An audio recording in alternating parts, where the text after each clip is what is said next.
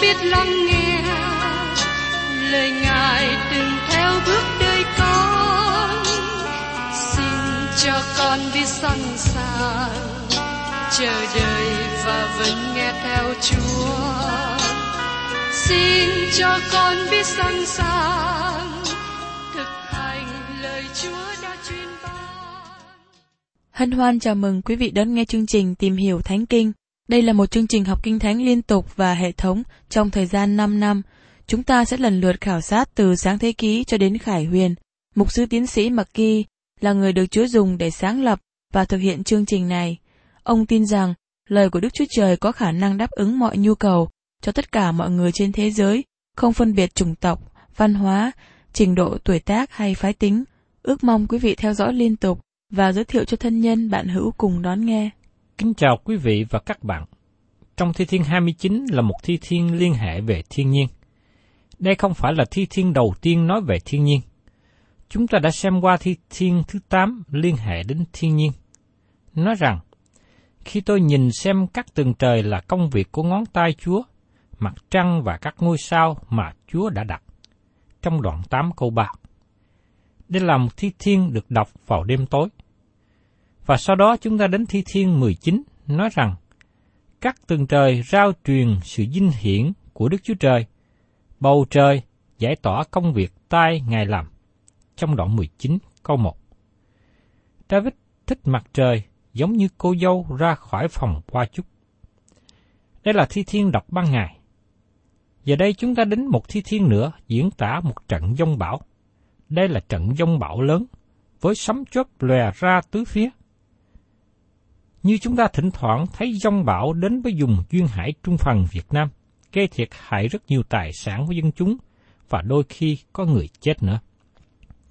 Thưa các bạn, trong hoàn cảnh kinh sợ của bão tố, Thi Thiên 29 này an ủi chúng ta rất nhiều. Tôi đề nghị các bạn đọc Thi Thiên sáng chói này. Nó có một sứ điệp cho những ai đang ở trong thời gian bão tố. Cấu trúc của Thi Thiên này rất là hay. Nó ở mức cao của thể văn thơ Hebrew. Thi Thiên 29 là một bài ca theo thể văn thơ Hebrew diễn tả về cơn bão tố. Thể văn thơ của Hebrew không có vần, giống như chúng ta thấy trong văn thơ Việt Nam. Khi chúng ta nghĩ đến văn thơ, chúng ta thường nghĩ đến vần.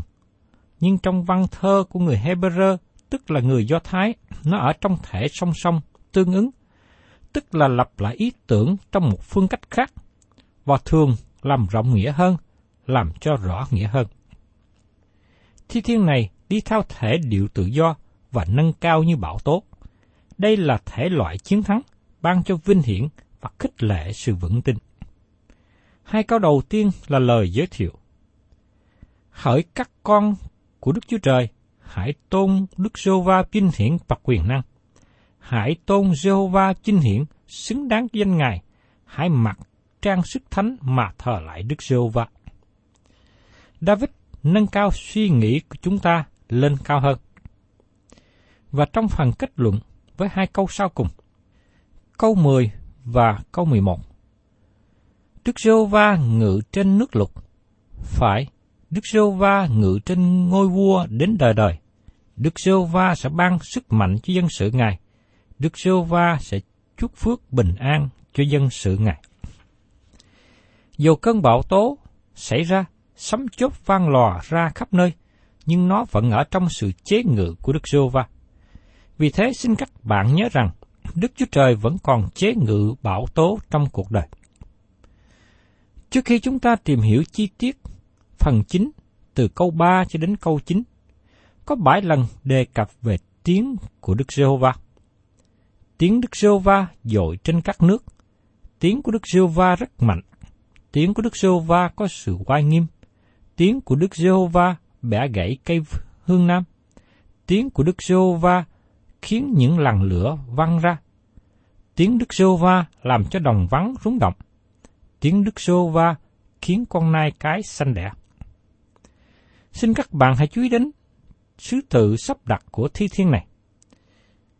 David là tác giả của thi thiên 29. Ông là một người từng sống ở bên ngoài, chịu đựng với mưa bão, sương gió. Ông không phải là người nhốt mình trong văn phòng, trong cung điện. Do vậy khi cơn bão này xảy ra, David không phải đang ở ngoài trời. Ông đang ở trong Jerusalem, một thành phố được tọa lạc tại một nơi rất đẹp. David đang ở trong hoàng cung bằng cây bá hương, xây trên núi Siôn, một điểm rất cao. David có thể nhìn thấy cả xứ rộng lớn. Ông có thể nhìn thấy phía đông bắc và thấy mây đang tụ lại và cơn bão đang tiến đến. Tôi nghĩ rằng hầu hết chúng ta biết về địa lý của xứ Thánh. Nếu các bạn chưa biết, xin các bạn xem bản đồ ở phía sau của Kinh Thánh các bạn sẽ thấy vị trí của thành Jerusalem. Khi các bạn xem bản đồ, các bạn thấy biển Địa Trung Hải ở phía bên tay trái, tức là phía Tây. Lên phía Bắc có hai ngọn núi Liban, núi Carmen và núi Hepmon. Biển hồ Galilee ở phía đông. Dưới đó có núi Eban và núi Jerim ở vùng Samari, Beten, Ai và Anapthot ở về phía bắc của Jerusalem. Từ Jerusalem, các bạn có thể nhìn về phía tây và thấy Joppe. Về phía đông, các bạn có thể thấy Jericho. Và nhìn về phía phía nam, các bạn có thể thấy đồng vắng Jude. David và Amos đã biết cách nào sống sót trong khu vực đồng vắng này. Từ hoàng cung của David trên núi Sion, điểm cao của Jerusalem, ông có thể nhìn thấy cả một xứ rộng lớn. Bây giờ chúng ta xem đến phần mở đầu của Thi Thiên 29, câu 1 đến câu 2. Hỡi các con của Đức Chúa Trời, hãy tôn Đức giê va vinh hiển được quyền năng. Hãy tôn Đức giê va vinh hiển xứng đáng cho danh Ngài. Hãy mặc trang sức thánh mà thờ lại Đức Giê-hô-va. Xin chúng ta hãy chú ý đến sự diễn đạt. Hãy tôn Đức giê va vinh hiển và quyền năng tác giả kêu gọi con dân của Đức Chúa Trời tôn cao Ngài và đầu phục Ngài. Đây là một thái độ tốt lành và chúng ta cần luôn thực hành. Kế tiếp chúng ta đến phần chính nói về đề tài của phân đoạn này. Chúng ta đến nội dung chính, nói về sấm sét sẽ đi qua cả xứ rộng lớn. Mời các bạn xem tiếp trong Thi Thiên đoạn 29, câu 3 đến câu 4. Tiếng Đức giô va dội trên các nước, giô va Đức Chúa Trời vinh hiển, sấm sét trên các nước sâu. Tiếng Đức Sô va rất mạnh, tiếng Đức Sô va có sự oai nghiêm. Đây là lời khởi đầu của trận giông bão. Từ trên phía tây bắc có sấm sét nổi lên từ xa. Cơn bão bắt đầu di chuyển xuống phía nam đến Jerusalem và tiếng của Đức Giêsu va trong cơn sấm sét này. Trong hoàng cung, David thấy cơn bão đã gom lại. Ông nghe tiếng gió bắt đầu thổi, mây trở nên đậm hơn và dữ hơn. Ánh nắng mặt trời bị bóng tối che phủ vào buổi trưa. Có tiếng nổ ầm xuống, ánh sáng lòe ra, dọc xuống và tẻ ra làm hai. Đây không phải là một trận mưa rào vào mùa hè. Đây không phải là một cơn bão bình thường. Đây là một cơn bão lớn. Cơn bão tố lan ra khắp vùng biển địa Trung Hải sóng gió dâng lên cao và đập mạnh vào bờ. dông bão ở trên núi đánh vào đất liền. Các bạn có thể tưởng tượng đến bão lớn từ phía bắc xuống phía nam. Vì thế, thành Jerusalem không thể nào tránh được. Nó đến gần hơn. Tiếng của Đức giê va rất mạnh, và các bạn có thể nghe tiếng sấm chớp. Nó lấn áp mọi thứ. Tiếng Đức giê va rất là oai nghiêm. Và trong Thi Thiên đoạn 29 câu 5 nói tiếp. Tiếng Đức Sô Va bẻ gãy cây hương nam. Phải, Đức Sô Va sẽ bẻ gãy cây hương nam ly băng. Sấm sét cuộn đến và nổ vang ầm. Ly băng bị rung động, cây bị ngã bởi xét đánh. Núi Hebron bị giật mạnh, giống như con chó giật con thỏ nhỏ. Cơn bão tiến đến thành Jerusalem, nó tiến cách mạnh bạo nó đến theo nhịp của cơn sấm sét trên các đồi núi. Và trong Thi Thiên đoạn 29, câu 6 đến câu 7. Ngài khiến nó nhảy như bò con, Ly Băng và Siôn nhảy như bò toát tơ. Tiếng Đức Sô va khiến những làn lửa văng ra. Sấm chớp đến gần Jerusalem. Tiếng nổ vang ra như tiếng đại bác. Cơn bão nổi lên với sự giận dữ, đường phố Jerusalem giờ đây quan tàn. Nhà ở và các nơi trú ẩn bị đập mạnh. Sự yên lặng phủ trùm thành phố. Nó yên lặng trước khi tiếng nổ lớn ập đến. Tiếp theo đó, cơn mưa đổ xuống và chảy mạnh. Cơn gió mạnh đánh vào chất thành Jerusalem, nơi trú ẩn bị hư hại. Tiếng vang dội phát ra. David đã trải qua điều này trước đây, nên giờ đây David chờ đợi cách kiên nhẫn để lắng nghe tiếng của Đức Giê-hô-va. Và mời các bạn cùng xem tiếp trong Thi Thiên đoạn 29 câu 8. Đức Giê-hô-va làm cho đồng vắng rúng động. Đức Giê-hô-va khiến đồng vắng Ca-đe rúng động. Giờ đây David thấy cơn bão đi qua. Nó đi xa và ngưng lại. Gió dịu xuống, cơn bão đi xa và dân chúng bắt đầu mở cửa nhà của họ. Khi rời Jerusalem, cơn bão đi xuống các vùng đồng vắng Juda ở phía nam, và sau đó cơn bão đến đồng vắng Sinai. Không khí mát mẻ lại đến, và giờ đây David chỉ còn nghe tiếng nước chảy trong trụng Kitron. Và trong Thi Thiên đoạn 29, câu 9. Tiếng Đức Sô Va khiến con nai cái sanh đẻ và làm cho trụi các rừng. Trong đền ngài, thai thải điều hô rằng, vinh hiển thai. Cơn bão đem đến một số điều tốt lành. Súc vật hoảng sợ và đẻ con sớm, nhờ đó nó không đau đớn nhiều. Cơn bão cũng làm cho một số người đi vào đền thờ mà họ không có đi lâu nay. Họ đến đền thờ để kêu cầu cùng Đức Chúa Trời. Và giờ đây, cơn bão biến mất và di chuyển xuống phía nam. Và chúng ta cùng đến phần kết luận của phân đoạn này. Thi Thiên đoạn 29, câu 10 đến 11. Đức Sưu Va ngự trên nước lục. Phải, Đức Sưu Va ngự trên ngôi vua đến đời đời. Đức giê Va sẽ ban sức mạnh cho dân sự Ngài. Đức giê Va sẽ chúc phước bình an cho dân sự Ngài. Quyền năng của Đức Chúa Trời thể hiện qua bão tố rất lớn lao. Ngài ban cho sức lực trong cơn bão tố. Đức Chúa Trời có thể ban cho chúng ta sức lực và giúp chúng ta đi qua cơn bão tố của đời sống và có được sự bình an sau đó.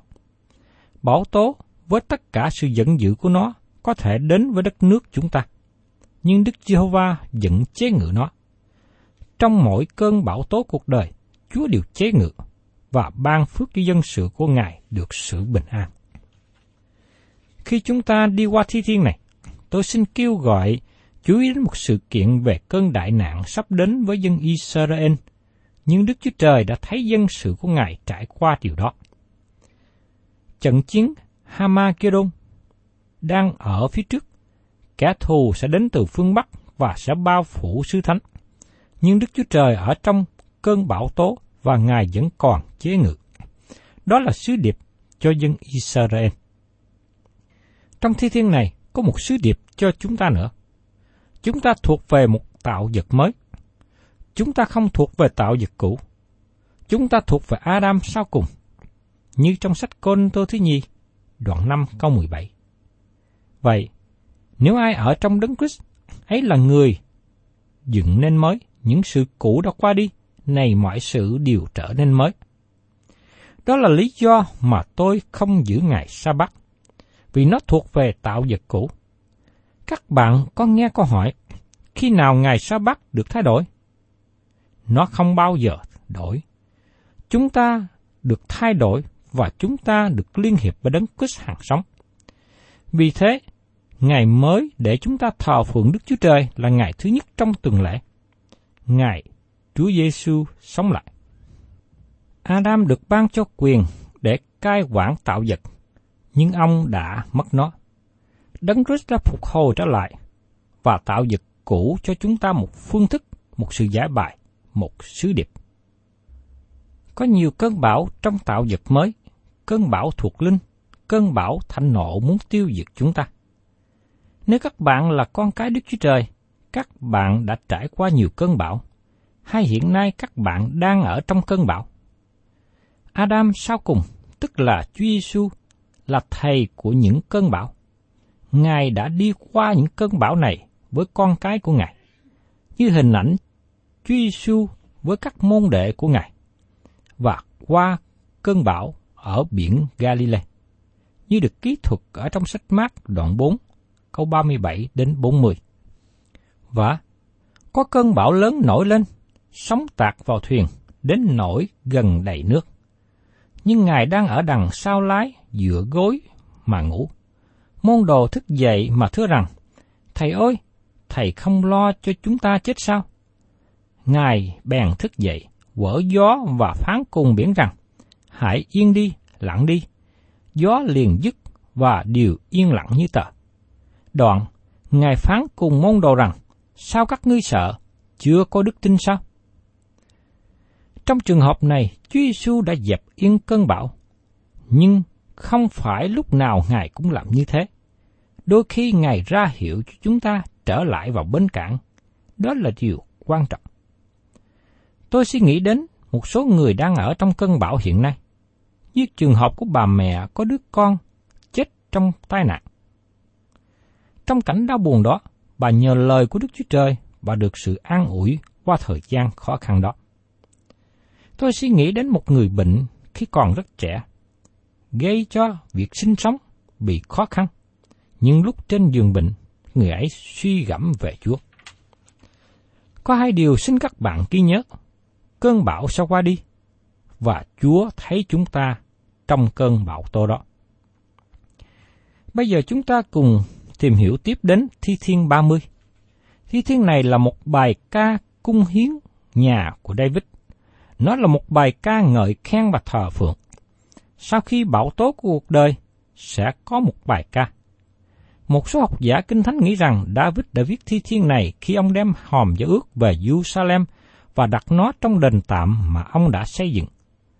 Có người khác nghĩ rằng thi thiên này được viết trong việc cung hiến sân đập lúa của Aruna và nơi đó được dùng để xây dựng đền thờ sau này. Ở trong sách Sa-men thứ nhì đoạn 24 câu 18. Một số người khác nghĩ rằng đây là lời tiên tri của David bày tỏ sự ngợi khen, cảm tạ khi Đức Chúa Trời hứa xây dựng ngôi nước cho ông. Trong sách Sa-men thứ nhì, đoạn 7 câu 11. Có một điều đáng chú ý rằng, trong những nghi lễ của người Do Thái thời nay, thi thiên này được dùng vào lễ Charuka, lễ cung hiến, mà thời gian nó đã quay trở về với thời của Maccabi. Bây giờ mời các bạn cùng xem trong thi thiên đoạn 30, câu 1 đến câu 2. Hỡi Đức Sô Va, tôi tôn trọng Ngài, vì Ngài nâng tôi lên, không cho phép kẻ thù nghịch vui mừng vì cớ tôi. Rô Va Đức Chúa Trời tôi ơi, tôi kêu cầu cùng Chúa và Chúa chữa lành tôi. Tôi có niềm tin này, và một số người khác cũng có như vậy. David có một lần bệnh nặng như vua Hezekiah và Đức Chúa Trời đã chữa cho David được lành. Dầu rằng chúng ta không có lời ký thuật về bệnh trạng của David, nhưng qua mấy câu này nói cho chúng ta biết là Đức Chúa Trời đã chữa lành cho David. Tôi thích thi thiên này bởi vì Đức Chúa Trời đã làm một việc như vậy với tôi. Tôi cũng có lần bệnh nặng. Đức Chúa Trời làm cho tôi còn sống thêm một thời gian nữa. Và trong Thi Thiên, đoạn 30 câu 3. Hỡi Đức giê va Ngài đã đem linh hồn tôi khỏi âm phủ, gìn giữ mạng sống tôi, hầu tôi không xuống cái nguyệt. Tôi không biết các bạn như thế nào, nhưng tôi có thể hát hay đọc thi thiên này, bởi vì nó có ý nghĩa nhiều với tôi. Và trong thi thiên đoạn 30 câu 4, Hỡi các thánh của Đức Sô Va, hãy hát ngợi khen Ngài, cảm tạ sự kỷ niệm thánh của Ngài. Chúng ta cảm tạ sự kỷ niệm thánh của Ngài. Đức Chúa Trời không chữa lành bệnh cho tôi bởi vì tôi là người đặc biệt của Ngài. Ngài không chữa bệnh cho tôi bởi vì tôi là người dạy kinh thánh. Ngài chữa bệnh cho tôi bởi vì Ngài là Đức Chúa Trời Thánh. Và Ngài giữ sự thánh khiết của Ngài. Ngài nhận biết tội lỗi tôi, nhưng Ngài cứu tôi bởi ân điển của Ngài. Do vậy, Ngài vẫn không hạ thấp tiêu chuẩn của Ngài chút nào hết. Một lần nữa, tôi nói Hallelujah ngợi khen Ngài, vì Ngài là bác sĩ vĩ đại của tôi. Tôi không ngợi khen một số người tự xưng mình là người chữa bệnh. Tôi không đi đến những nơi, những người như thế. Tôi đến trực tiếp với bác sĩ vĩ đại. Các bạn thân mến, nếu các bạn đang bị bệnh, xin các bạn hãy đem trường hợp của các bạn trình dâng lên bác sĩ vĩ đại. Ngài là bác sĩ tốt nhất mà các bạn có thể có được. Đức Chúa Trời là đấng thánh. Chúng ta cần cảm tạ Ngài vì chúng ta có Đức Chúa Trời thánh và Ngài đối với chúng ta bằng ân điển. Và trong Thi Thiên đoạn 30 câu 5 vì sự dẫn Ngài chỉ trong một lúc, còn ơn của Ngài có trọn một đời. Sự khóc lóc đến trọ ban đêm, nhưng buổi sáng bèn có sự vui mừng. Vì sự giận của Ngài chỉ trong một lúc, cơn bão sẽ đi qua. Dẫu khi nếu Đức Chúa Trời đón phạt tôi, thì cơn giận của Ngài chỉ kéo dài trong chốc lát. Chúa đã đem tôi đến nơi sửa phạt của Ngài vào một vài lần. Giống như trước đây, khi cha tôi còn sống, ông đã sửa phạt tôi. Thật là không dễ chịu khi bị hình phạt nhưng sự giận của Chúa không kéo dài mãi, nó chỉ có trong một lúc ngắn ngủi mà thôi. Và trong Thi Thiên đoạn 30, câu 6 đến câu 7. Còn tôi, trong lúc may mắn, tôi có nói rằng, tôi chẳng hề bị rung động. Hỡi Đức Sô Va, nhờ ơn Ngài, núi tôi được lập vững bền. Ngài ẩn mặt đi, tôi bèn bộ rối. Người nào nương dựa nơi Chúa sẽ được vững vàng hiện nay đời sống của các bạn nương dựa nơi đâu? Nếu các bạn đang nương cậy nơi Chúa, xin các bạn hãy tiếp tục ở trong Ngài. Nhưng nếu các bạn đang bị rúng động vì nương cậy vào tiền bạc, nương cậy vào con người, xin mời các bạn hãy trở về nương cậy vào Đức Chúa Trời. Và trong Thi Thiên đoạn 30, câu 8 đến câu 9. Đức giê va ơi, tôi đã kêu cầu cùng Ngài, và Ngài xin cùng Đức giê va mà rằng, làm đổ quyết tôi ra, khiến tôi xuống mồ mã có ích chi chăng? Bụi cho há sẽ ngợi khen Chúa ư? Há sẽ truyền các sự chân thật của Ngài sao? Tôi cũng thưa với Chúa điều tương tự như David đã làm. Tôi nói với Chúa rằng, tôi còn muốn ở trên thế gian một thời gian nữa và giảng dạy lời của Chúa. Và sau đó, tôi sẽ về ở với Chúa đời đời trên thiên đàng. Tôi cảm nhận được tâm tình của David trình dâng lên với Đức Chúa Trời. Và trong Thi Thiên đoạn 30, câu 10 đến câu 12 kết thúc như sau. Hỡi Đức giê va xin hãy nghe và thương xót tôi. Đức giê va ơi, khá giúp đỡ tôi. Ngài đã đổi sự buồn rầu tôi ra sự khoái lạc. Cởi áo tang tôi và thắt lưng tôi bằng sự vui mừng. Hầu cho linh hồn tôi hát ngợi khen Chúa không nín lặng. Hỡi Đức Sưu Va, Đức Chúa Trời tôi, tôi sẽ cảm tạ Chúa đến đời đời. Thưa các bạn, đây là những lời rất tốt lành của David thốt ra. Tôi cũng muốn nói như David đã nói, và tôi hy vọng rằng các bạn cũng nói như vậy nữa. Đời sống của David có sự thay đổi, ông đã trải qua tình trạng bệnh hoạn đến khỏe mạnh, từ sự đau buồn đến sự vui vẻ, và từ sự yên lặng đến sự ngợi khen. Các bạn thân mến, như tôi đã đề cập trong phần giới thiệu khi học sách thi thiên, chúng ta cần thấy hầu hết những tâm tư của con người được biểu lộ ra. Đặc biệt là qua đời sống của David. Tôi mong ước rằng các bạn hết lòng nương cậy vào Đức Chúa Trời trong mọi cơn bão tố của cuộc đời, qua sự hoạn nạn của thể xác này, để rồi các bạn kinh nghiệm được sự cứu giúp của Ngài và dâng lên lời tạ ơn Ngài. Thân chào quý vị và các bạn. Xin hẹn tái ngộ cùng quý vị trong chương trình tìm hiểu Thánh Kinh kỳ sau. Chúng ta sẽ tiếp đến Thi Thiên đoạn 29 và 30.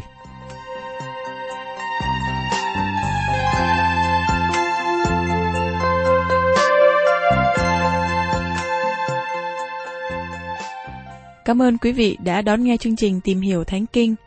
Nếu quý vị muốn có loạt bài này, xin liên lạc với chúng tôi theo địa chỉ sẽ được đọc vào cuối chương trình. Kính chào quý thính giả. tiếng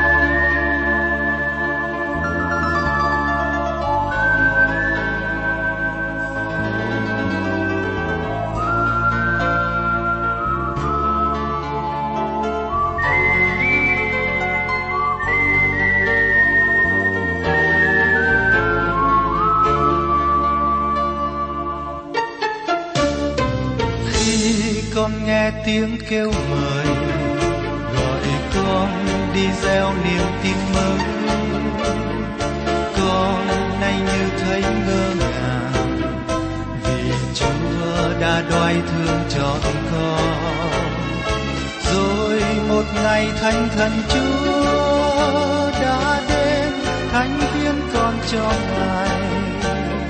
Dạy con đi khắp mọi nơi, dắt gieo tin vui cho muôn người. Đây chúa ơi, con hiến dâng cho ngài.